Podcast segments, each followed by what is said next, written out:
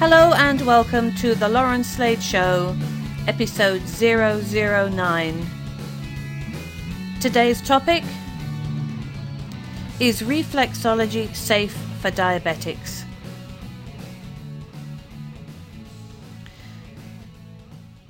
Today we're going to talk about the idea of reflexology being unsafe for diabetics. We're going to talk about the different types of diabetes. We're going to discuss whether there is any research into the area of reflexology and diabetes, and also I'm going to report on a research study that I carried out with students in Edmonton. I frequently hear people say, Oh, I'd love to have reflexology, but I can't because I'm a diabetic. Now, I wonder where the idea that reflexology is unsafe for diabetics started. Let's first have a discussion on what diabetes is. Many people have heard of diabetes, but did you know there's more than one type? Type 1 diabetes is a disorder in which the body does not produce insulin, a hormone that aids in moving sugar from the blood to the cells. This type of diabetes can be due to a virus or autoimmune disorder, in which the body does not recognize an organ as its own and attacks it. In this case, the body attacks an organ known as the pancreas, where insulin is made. Those with type 1 diabetes are required to take insulin injections to move sugar from the bloodstream. This type of diabetes is usually diagnosed before the age of 40. Type 2 diabetes occurs when insulin that the body produces is less efficient at moving sugar out of the bloodstream. Some sugar is moved out of the blood, just not as effectively compared to a person with a normal insulin efficiency. And high blood sugars are a result of this. Diet exercise, weight loss, and possible medications are the treatment for this type of diabetes. Occasionally, someone with type 2 may be placed on insulin to more effectively control blood sugars. Type 2 diabetes used to be thought of as the adult onset type of diabetes. However, we're now seeing an alarming rate of children being diagnosed with type 2 diabetes. So, as I said, some people believe that they cannot have reflexology because it is contraindicated or advised against. The truth is that there is a lot of research into the area of diabetes and reflexology. The first study that I'll mention was carried out at the first teaching hospital at the Beijing Medical University in China in September 1993. 32 cases of type 2 diabetes mellitus were randomly divided into two groups. One was treated with conventional Western medicine, a hypoglycemic agent, plus foot reflexology. The other group was treated with the pharmaceutical drugs only. After 30 days of treatment, fasting blood glucose levels, platelet aggregation, and three other levels were tested. The study results that in the foot reflexology group the levels were greatly reduced, whilst no significant changes were observed in the conventional drug treatment group. The conclusion of the study was that foot reflexology was an effective treatment for type 2 diabetes mellitus. The second study I'll mention here was also carried out in China in the province of Shandong. In this study group, there were 215 patients all diagnosed with diabetes mellitus. Their history of diabetes was 3 to 5 years for 27 patients, 6 to 10 years for 132 patients, and 10 to 16 years for 56 patients. There were 118 male and 97 females, and the ages ranged from 36 to 70. The hypoglycemic drugs were discontinued in mild cases and tapered gradually in severe cases. After one to six courses of foot reflexology treatments of 10 days each, here were the results. 130 cases, or 60.5%, became asymptomatic and normoglycemic. 80 cases, or 37.2%, were left with mild symptoms and nearly normal blood urine glucose. And only five cases, or 2.3% stayed unchanged. Those figures seem pretty significant to me. And I'll just mention that the foot treatments that they received were in sets of 10 days. That's how the foot treatments are usually administered in China. 10 days of a treatment every single day, and then a break for 10 days, and then another treatment of a 10 day period. So that's, that's the way that they were treated with foot reflexology there, and with pretty significant results.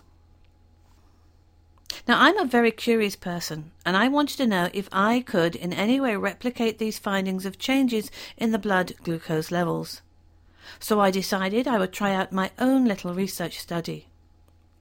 So on the 11th of April, 2007, I carried out a very small study at the Universal College of Reflexology campus in Edmonton, Alberta. I was teaching advanced reflexology to a group of students and asked if they would like to participate in my study, and they very enthusiastically agreed. The class was divided into two groups, and I should just mention here that there were two RNs or registered nurses in the class who volunteered to supervise the correctness of the blood glucose testing protocols. We measured the blood glucose levels of Group A, and each person in Group A then received a simple foot reflexology routine. Immediately after the foot reflexology was completed, we carried out a second blood sugar glucose test on Group A to determine if there was any difference. After lunch, we performed exactly the same tests on Group B. The blood glucose levels were measured. Then an identical 15 minute foot reflexology routine was performed on them. Then again, immediately after that, a second blood sugar glucose test was given to each person in Group B. Here's what we found. For Group A, blood glucose levels were an average of 5.425 before foot reflexology and 4.8 afterwards. That's a percentage difference of 11.52%. For Group B, the average was 8.4 before foot reflexology and 6.58 after reflexology. Now, this second group testing was carried out after lunch. So the food eaten was likely accounting for the higher numbers, but there were a couple of real surprises. One female student's blood glucose level was 11.0 before foot reflexology, and after 15 minutes of foot reflexology, the reading was 6.6. Another of the students, also female, was 11.6 prior to receiving foot reflexology and 7.7 after receiving 15 minutes of foot reflexology. What was surprising was that one of the students was in fact one of the registered nurses, and she was absolutely speechless at what she just saw her body do. Now I know this is a really small and very insignificant study in terms of research studies, but it certainly made a huge impact on all the students taking part in our tiny experiment. After that experience, I asked all my diabetic reflexology clients to test their levels before a reflexology session and again afterwards. And I advised them to always consult with their doctor regarding their medication. I'm happy to report that quite a few clients had their medications reduced or stopped entirely on their doctor's orders whilst I was giving them regular foot reflexology treatments. So, what does all this mean? It means that there is a lot of information available regarding reflexology and diabetes, and that no certified practicing reflexologist should ever be afraid of offering foot reflexology to a diabetic. And as I said, always encourage the client to check with their doctor and to have very regular checkups to ensure that their condition is stabilized. For more information, please visit my blog at laurenslade.com. That's L A U R E N S L A D E.com. And as usual, I'm going to give a shout out to those people who've liked my Facebook page, and there don't seem to be many as normal this week. So if you have been listening to my podcast and you are enjoying them, please pass the word. Share on Twitter and on Facebook. Share with your friends, other reflexologists in your groups or chapters or associations that you work with. I'd be more than happy to have more people listening. The more people we have listening, the more we can spread the word about this incredible healing art of reflexology. So here we go with some of the names. Trevor Lee Whitehead, Gigi Bruna Eriksson, Karen Meyer,